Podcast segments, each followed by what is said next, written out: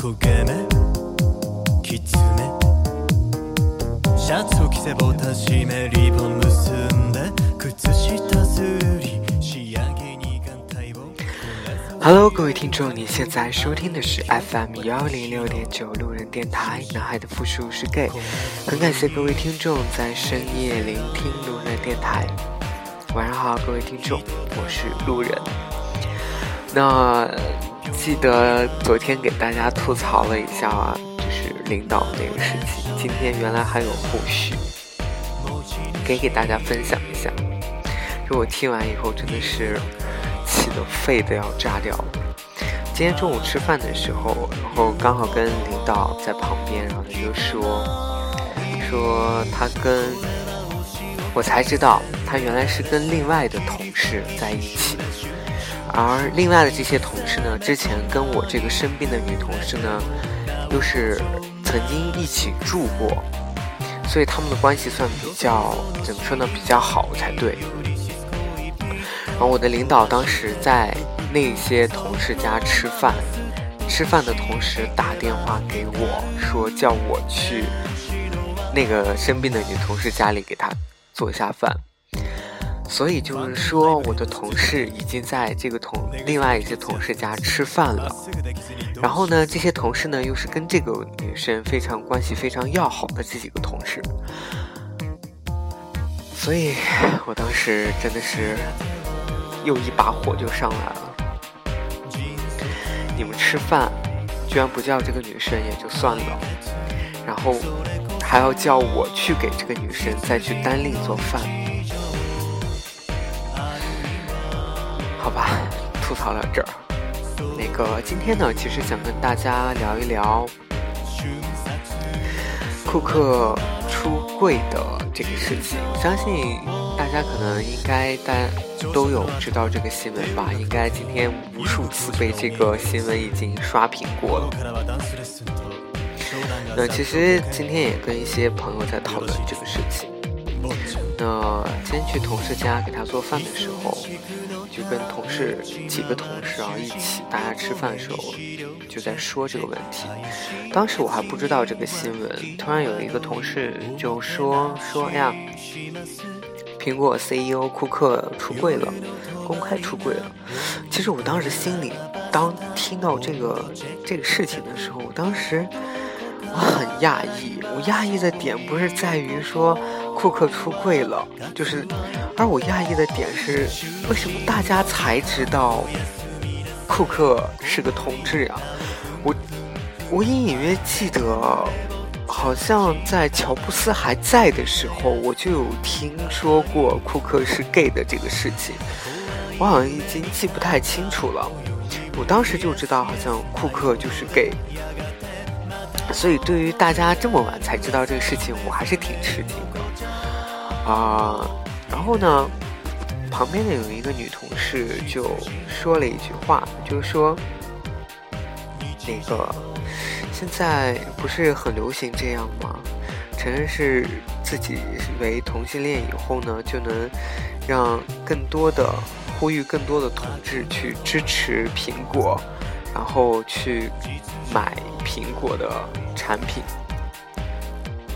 其实刚才也跟那个个学学金融的一个小伙伴就在说这件事情，他就告诉我说，一个 CEO 绝对不可能。只是为了一，为了去帮他增加销量而去做这样一个出柜的事情。其实，出柜这个事情对于他来说是非常没有好处的，只能说，也不是说非常没有好处，只能说不是有那么多好处的。当然，他可能在某一方面得是得到了同性恋的支持，能够支持。嗯，苹果这个产品支持苹果这个公司，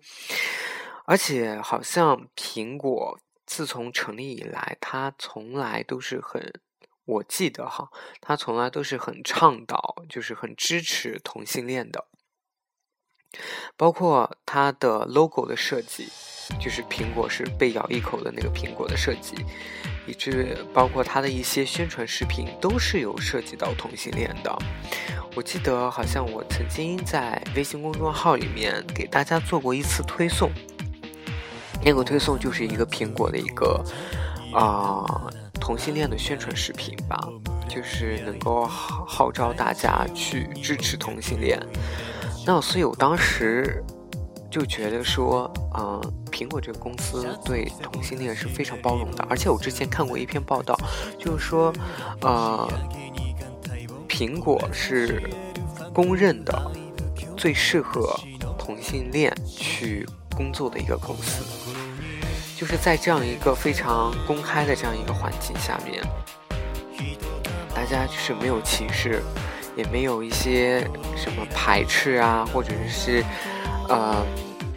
说呢，恐同者啊之类的。而在这样的工作氛围当下，我觉得应该是非常美好的一件事情。而且我的朋友告诉我说。自从 CEO 库克出柜这个事情，其实是导致苹果的股股价是下跌的，就是这件事情并没有给他的公司带来很正面的影响，或者说在短期内并没有带来很就是很直观的效益，反而让他受了损失。但其实作为一个 CEO，库克作为一个 CEO，他。是有自己很长远的打算的。其实我觉得他能够做出这一步，就是不仅仅是只是因为他想要去怎么说呢？嗯，想要去传达他只是一个同志的这样一个身份吧。那其实，呃，我记得他在这个。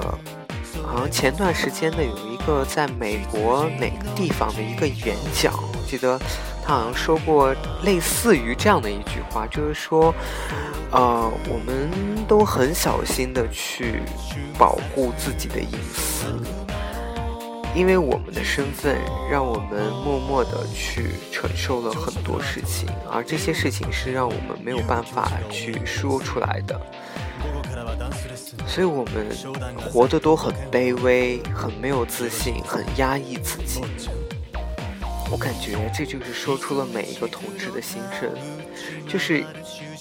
我们在处在现在这样一个社会当中，并不是所有的人都能够支持我们，并不是所有的人都能够理解我们。有些时候，我们真的很多苦，很多。痛都是没有办法说出来的。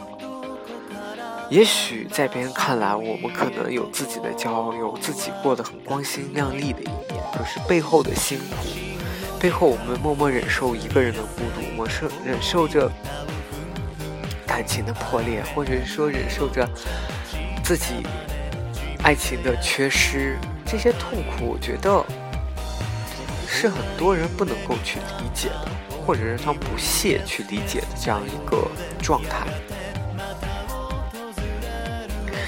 而且就是说到，啊，库克出柜这件事情，其实对苹果公司并不是真正来说，并不是一个很好的影响，就是可能他库克是有自己的一个打算的，他可能就有很长远的一个看法，可能是我现在理解不到的。就是如果，就是比如说像我同事说那样，他因为出柜了以后就能够去增加他的销量，其实我觉得并不是这个样子的，因为在这个社会当中，在这个世界上还有很多一批艺人是恐同患者，就是也不是说患者，就恐同人士，